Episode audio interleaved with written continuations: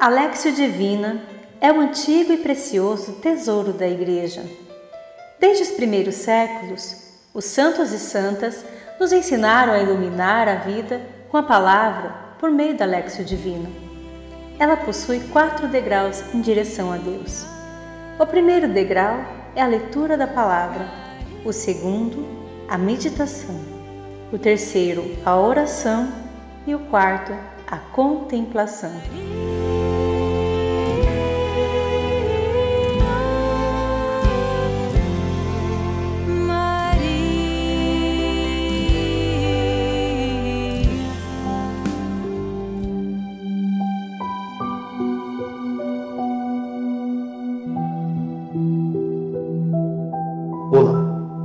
Alegria e paz.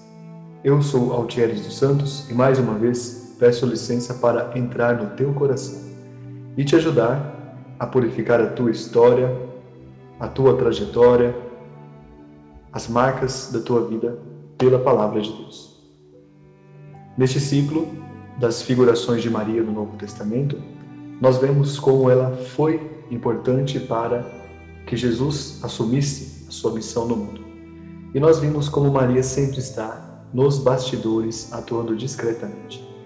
Por isso, ao iniciarmos esta Lexio Divina, peço que você se prepare, recolha-se ao teu ambiente habitual, coloque-se em uma posição confortável e desligue-se de todos os estímulos externos.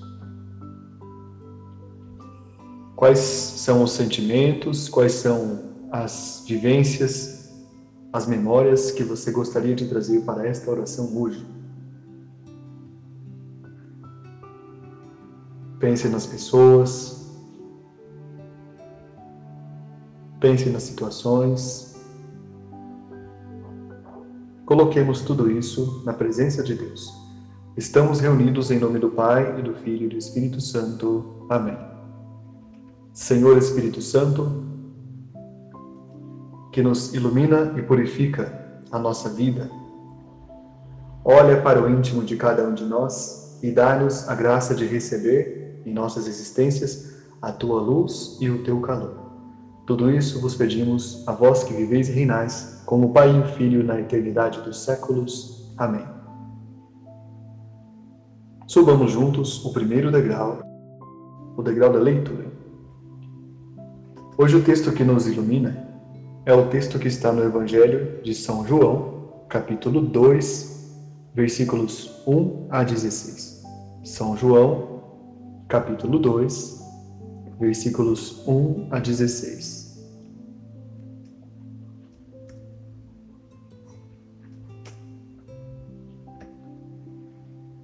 No terceiro dia, houve um casamento em Caná da Galileia e a mãe de Jesus estava lá.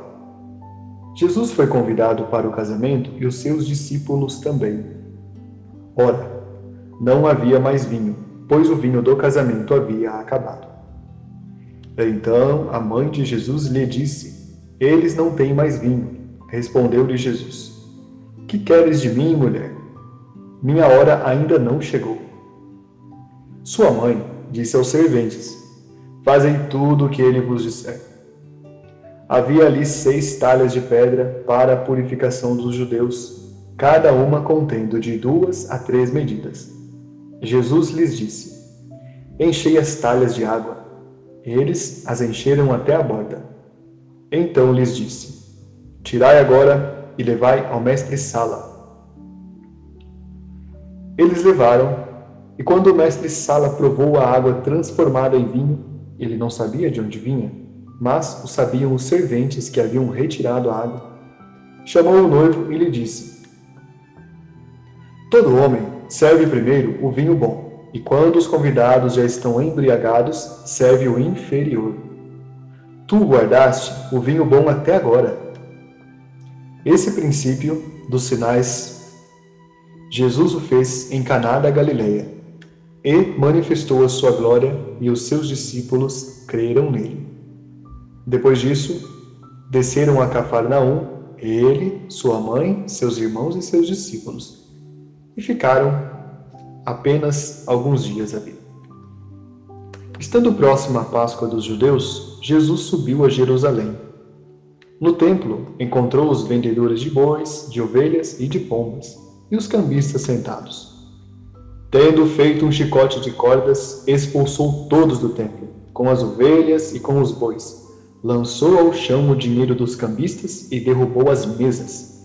E disse aos que vendiam pombas: Tirai tudo isto daqui. Não façais da casa de meu pai uma casa de comércio. Respire mais uma vez, lentamente, profundamente.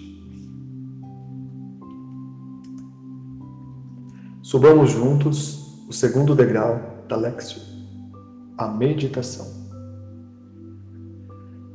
Arqueólogos que escavavam a cidade de Jerusalém encontraram, há alguns anos, próximo ao local onde ficava o templo, uma pedreira de onde poderiam ter saído as pedras daquela grande construção. Quando o templo existia, antes de ter sido destruído pelos romanos no ano 70 depois de Cristo, sua construção impressionava a todos de longe, pois as pedras usadas em sua confecção, em sua estrutura, eram muito brancas e, vistas à distância, pareciam até mármore. As mesmas pedras, possivelmente da mesma pedreira, eram usadas para a construção das talhas, que eram bastante largas, com cerca de um metro e meio de altura a um metro de largura. Uma dessas talhas, por exemplo, pode ser vista na igreja de Caná, que fica na Galileia. O interessante é que nesta Lexio Divina, Jesus usa as talhas para realizar o milagre do vinho e depois vai ao templo realizar o milagre do coração. Em ambos os lugares, porém, a mesma pedra branca era usada para a purificação das pessoas, as talhas e o templo.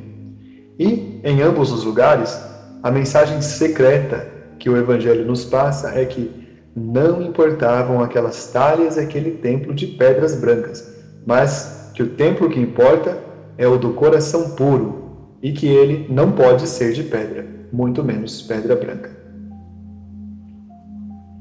O Santo Evangelho de João é um dos textos mais simbólicos da Bíblia. O texto desta Lexio Divina se inicia com uma referência numérica, no terceiro dia, que aqui significa confirmação. No Evangelho segundo São João, Jesus realiza sete sinais para confirmar que ele é Deus. Os sete sinais são as bodas de Caná, a cura do filho de um funcionário, a cura do paralítico, a multiplicação dos pães, o caminhar sobre as águas, a cura do cego de nascença e a ressurreição de Lázaro. Todos esses sinais são milagres que confirmam a sua divindade. O primeiro milagre, que começa no texto dizendo no terceiro dia, é a transformação da água em vinho, que é uma confirmação para que os seus discípulos acreditem nele. E no terceiro dia significa que Jesus estava pronto para confirmar não apenas a sua missão diante dos discípulos, mas a sua missão diante da humanidade. Este terceiro dia está também relacionado ao terceiro dia de sua ressurreição, quando deveria dar uma prova definitiva de que ele era Deus.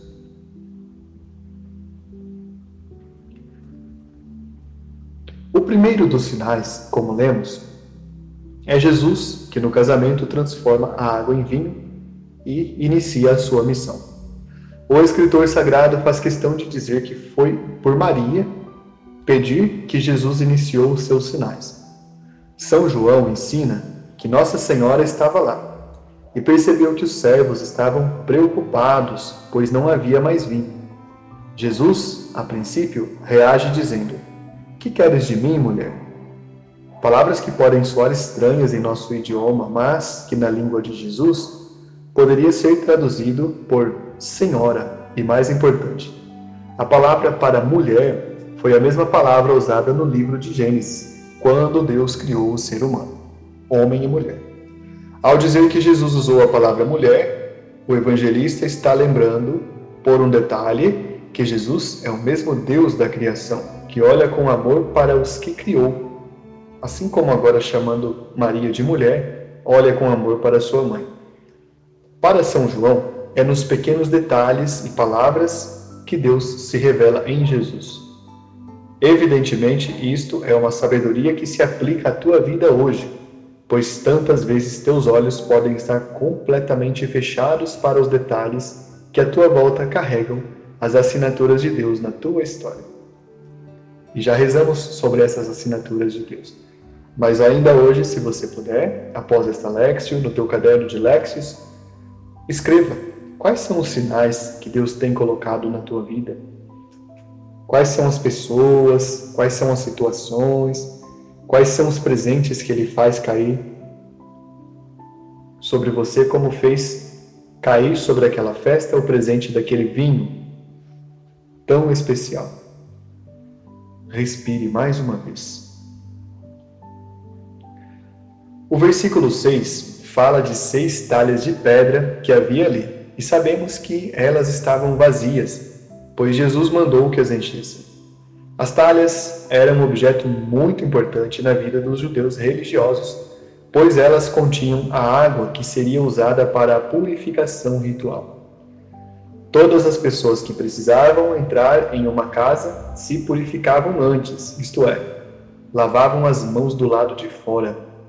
Repare, não lavavam as mãos dentro da talha, pois sua água deveria estar sempre pura, mas lavavam fora da talha, como ensina o segundo livro dos Reis, no capítulo 3 e versículo 11, que diz: Está aqui Eliseu, filho de Safate, que derramava água das mãos de Elias. Não deviam sujar a água daquelas talhas de pedra, porque na verdade as talhas eram também objetos sagrados, usados para a finalidade da purificação mística das pessoas. Elas seriam como nossas fontes batismais que existem em nossas belas igrejas hoje. Então foi um choque quando Jesus mandou que as pegassem Imagine alguém pegando a fonte batismal da tua paróquia para enchê-la de vinho. O que está escondido no símbolo da talha, no entanto, é a noção de puro e impuro. Uma grande preocupação para os judeus e, ouso dizer, para você e para mim também. Segundo os judeus, a purificação viria de fora para dentro. Inclusive, era por isso que as talhas ficavam fora do ambiente da festa. Mas Jesus quer mostrar que a purificação, ao contrário, vem de dentro para fora. Por isso, ele usa o interior das talhas para transformar em vinho que será bebido dentro da festa. Há uma transformação simbólica. As talhas de pedra foram convertidas em cálices místicos. Quase todas as casas dos judeus possuíam aquelas talhas de pedra no lado exterior, como um símbolo de que ali eram puros. Mas da porta para dentro, não era isso que acontecia. É possível que em tua vida tu possuas talhas de pedra às portas do teu coração e da tua existência, pesadas, difíceis de mover, mas que estão ali para te dar uma falsa sensação de que você está fazendo as coisas corretas. Quais são as tuas talhas? Elas podem ser muitas. Pode ser a tua aparência ou as tuas atitudes externas que tu fazes para que os outros vejam o quanto você é uma boa pessoa ou pensem nisso de você.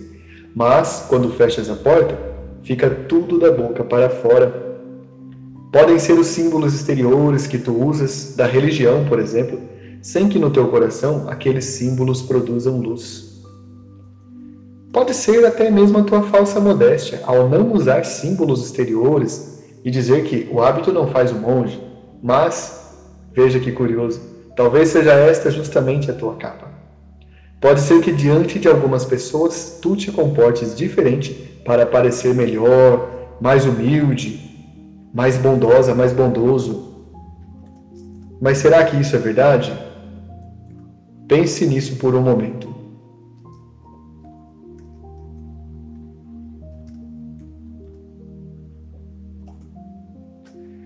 com aqueles com quem tu convives, é ali que tu deves te mostrar diferente, humilde, bondoso, bondosa. As talhas significam as nossas aparências, e Jesus não quer aparências, quer a essência. As talhas estavam vazias, ou seja, não estavam cumprindo seus papéis, pois como poderiam purificar se estavam esvaziadas? Jesus não quer a tua vida esvaziada de sentido. Ele quer que ela seja cheia de sentido.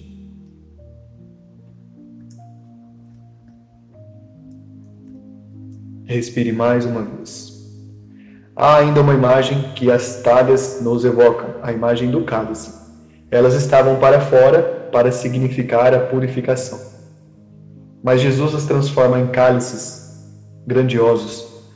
E hoje, quando nós participamos da nossa divina liturgia, das nossas santas missas, é preciso que todas as vezes em que você se aproximar do cálice contendo o vinho da salvação, contendo o sangue de Cristo, lembre-se de que há uma talha também na tua igreja, que é a pia batismal, onde você foi batizada, foi batizado e recebeu a promessa de Deus de que ele te iluminaria, mas fez a promessa a Deus de que você também buscaria a luz. É preciso que você se recorde todos os dias disso. A luz não virá a você se você não permitir. A purificação não acontecerá a você se você achar que ela é algo exterior, quando na verdade ela é algo interno, é uma questão de atitude do teu coração, dos teus pensamentos, das tuas decisões. Ela não é uma atitude de palavras, de aparências. Quem vive de aparências vive uma fantasia, até para si mesmo. Você não precisa disso. Reconheça teus pecados, reconheça as tuas falhas e se aproxime com humildade das talhas que Jesus apresenta para você, agora transformadas em cálice da salvação. Respire mais uma vez.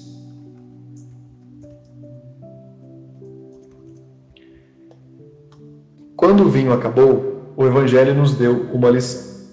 Os nossos recursos são finitos tudo em nossa vida termina. Todas as coisas são marcadas por uma finitude, desde os nossos pertences até o nosso tempo. O vinho havia terminado. Uma festa termina, mas uma tristeza também pode ter o seu fim. A chama apaga-se e a cinza é jogada ao vento. As coisas que nos cercam possuem sua duração limitada no tempo e no espaço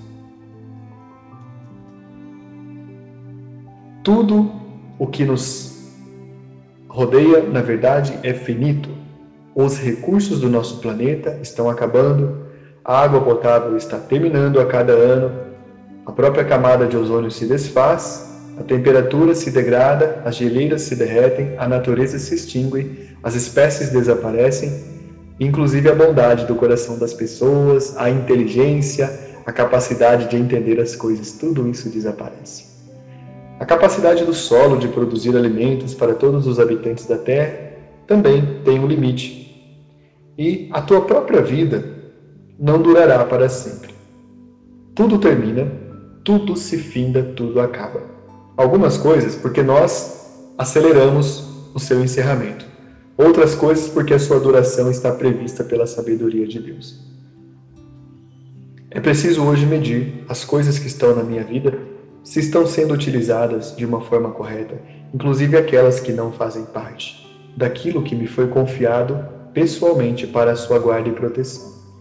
Tudo que te cerca foi uma dádiva de Deus dado, dada para ser dividida com as pessoas que estão ao teu redor. O vinho que acabou em Caná é um símbolo de que todas as realidades terrenas são transitórias e aquele vinho te lembra de qual tem sido a tua postura diante dos bens materiais, diante das etapas de tua vida e até mesmo diante das pessoas. Os bens certamente terminarão se você não cuidar.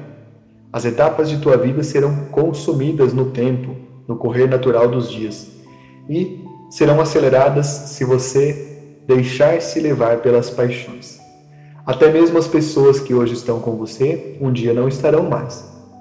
E aí a escolha é tua se elas irão embora pela causa natural, da morte que nos divide e que nos aproxima, ou se elas irão embora pelos teus hábitos, pelas tuas atitudes em relação a elas. Uma coisa é perder amigos pela nossa intransigência. A outra é ganhar intercessores no céu que agora se foram, mas porque Deus os chamou de volta. Que as pessoas que você perca na tua vida sejam apenas pessoas que se foram, não que você deixou ir. Quando Deus transforma a água em vinho, porque a sua mãe pede, o Evangelho está dizendo que somente Deus pode criar. E isso deve te lembrar de perseverar no que hoje tens. Os teus bens, os recursos do planeta, as amizades, o coração aberto.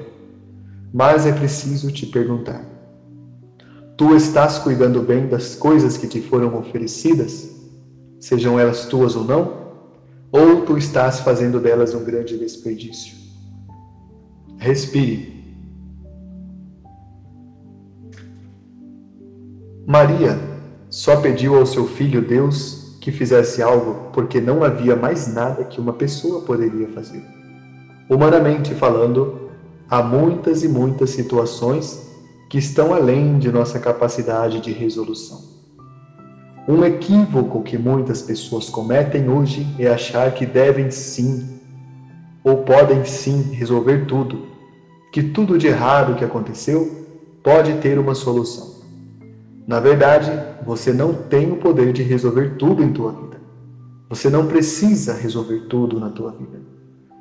Esta cobrança é colocada sobre os ombros de muitas pessoas mas ela é uma ilusão. É impossível resolver tudo. Algumas coisas você nunca vai conseguir solucionar. Pacifica hoje o teu coração quanto a isso. Há uma moda muito comum atualmente de pessoas oferecendo ajuda para você ser alguém de alto desempenho, ser uma pessoa mais produtiva, uma pessoa que rende mais. Cuidado com estas promessas. O perigo delas não está em você acreditar que pode ser uma pessoa melhor. Pois isto Jesus já pediu, e é algo bom que você seja melhor hoje do que foi ontem. O perigo destas falsas promessas é que elas se esquecem de que nem tudo depende de ti e nem tudo está ao teu alcance. Algumas coisas tu deves confiar a Deus e pedir a Ele que faça descer o seu auxílio sobre a tua vida. Outras coisas Tu deves apenas pensar se não seria o caso de aceitar e seguir em frente. Conheci certa vez uma mulher consagrada que me ensinou a tomar café com algumas coisas que me atormentavam em minha vida e aceitar que elas fazem parte da minha existência e que todas as manhãs estarão comigo sentadas à mesa. Que não adianta muitas vezes fugir de algumas situações, quando na verdade é mais sábio olhar para elas de frente. Olhe para essas coisas na tua vida de frente hoje. Enquanto Deus permitir, tenta entender o que acontece na tua vida, tenta entender os teus traumas, tenta entender também as tuas ruindades, os teus vícios, os teus pecados. Tenta entender as tuas limitações, aquelas coisas que você não consegue compreender. Algumas destas realidades nunca vão nos deixar.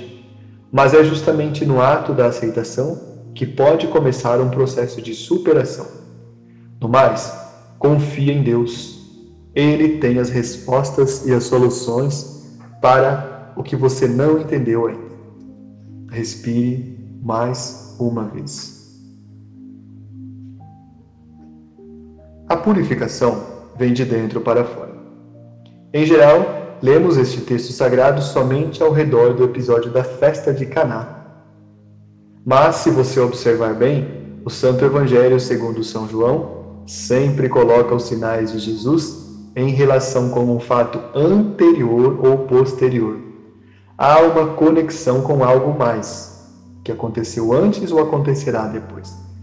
No caso deste milagre da transformação da água em vinho, sabemos que o ensinamento está relacionado à questão da pureza. Nos versículos finais, Jesus sobe ao Templo de Jerusalém, pois estava próxima a tua Páscoa. Está aí uma ligação que o evangelista colocou. Jesus transformou a água em nas talhas de pedra branca, que sabemos porque a arqueologia nos mostrou. E Jesus agora sobe ao Templo de Jerusalém, também feito com as mesmas pedras, na verdade. quando ele lá se encontra, fica indignado com o que as pessoas acham que sabem sobre pureza e impureza. Cuidavam tanto das aparências e nada da essência. Ele fica irado e a ira divina desce sobre os comerciantes no templo mesmo. Naqueles dias, na preparação para a Páscoa, havia muitas pessoas vendendo animais para os sacrifícios. Então, uma pessoa de posses considerava que, por ser rica, poderia pecar bastante o ano todo e comprar, na cara dura, o perdão de Deus, oferecendo um boi ou uma ovelha no sacrifício do santuário. Igual as pessoas que achavam que podiam falar mal de todos, provocar, insultar, maltratar, mas se lavassem as mãos com as águas daquela talha da purificação, estariam livres dos pecados. E hoje ainda ouso dizer que há sim algumas pessoas que se comportam da mesma forma quando se dirigem às nossas divinas liturgias e se aproximam do cálice da bênção, pensando que, porque confessaram ao sacerdote os seus pecados, podem voltar e pecar tudo de novo, ou porque fizeram uma oferta generosa, ou porque afinal de contas elas estão doando tempo em alguma atividade da igreja, elas estão de certa forma acima dos outros. Não estão. Vendo aquilo, Jesus diz palavras duras e reais a eles, a você e a mim. Não façam da casa de meu pai uma casa de comércio. Todas as vezes que você se aproxima do cálice da Eucaristia, pensando que porque você fez algo a mais, porque você estudou mais, porque você gastou mais tempo ali na comunidade, você está equilibrada com Deus, equilibrado, não está.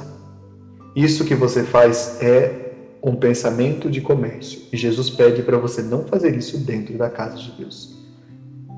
Não faça da religião uma máscara para esconder as coisas mais horrorosas que você faz em silêncio e escondido.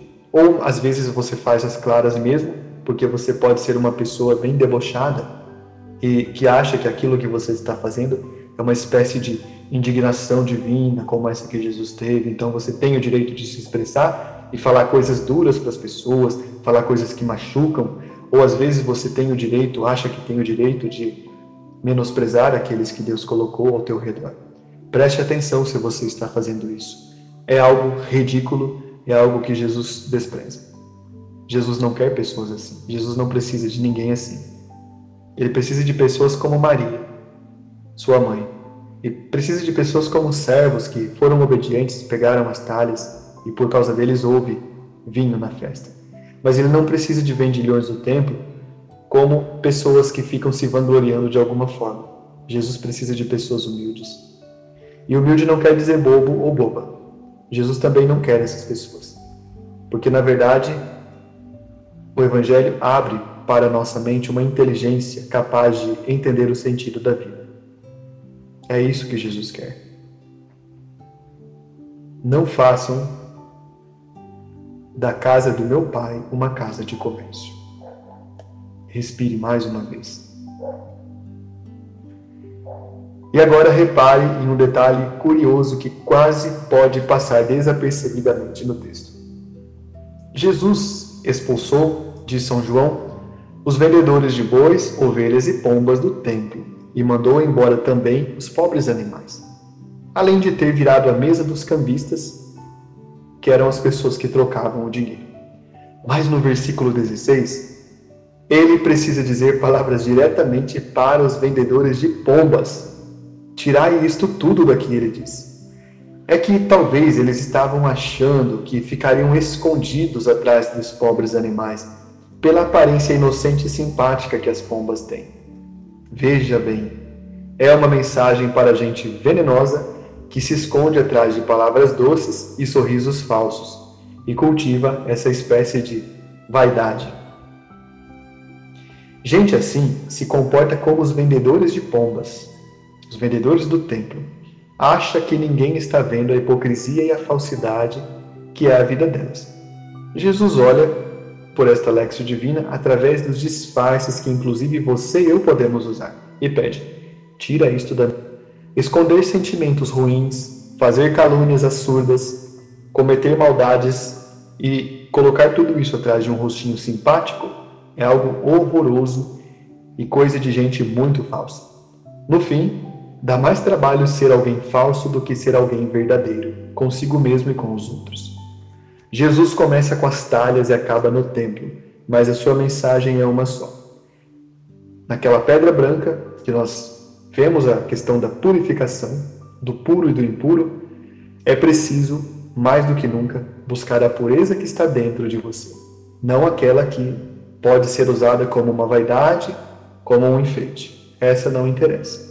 Interessa a pureza interior que fará com que aquela exterior seja legítima e real. Respire mais uma vez. Subamos juntos o terceiro degrau, o degrau da oração. Apresente a Deus, de forma simples e direta, das talhas do teu coração, uma oração a Deus, pedindo que Ele te ajude, que Ele te socorra, ou agradecendo a Ele por alguma coisa, ou pedindo por alguém, por uma realidade. Respire.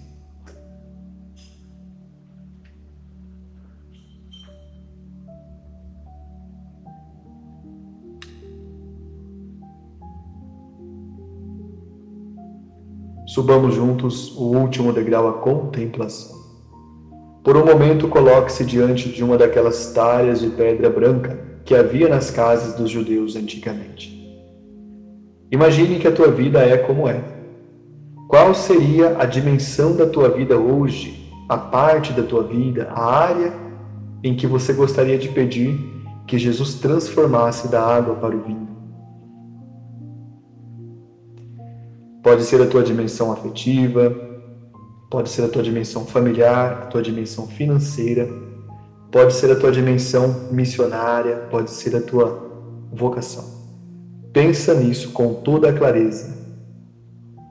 Imagine que Jesus está exatamente transformando nesta talha que está na tua frente esta parte da tua vida neste instante.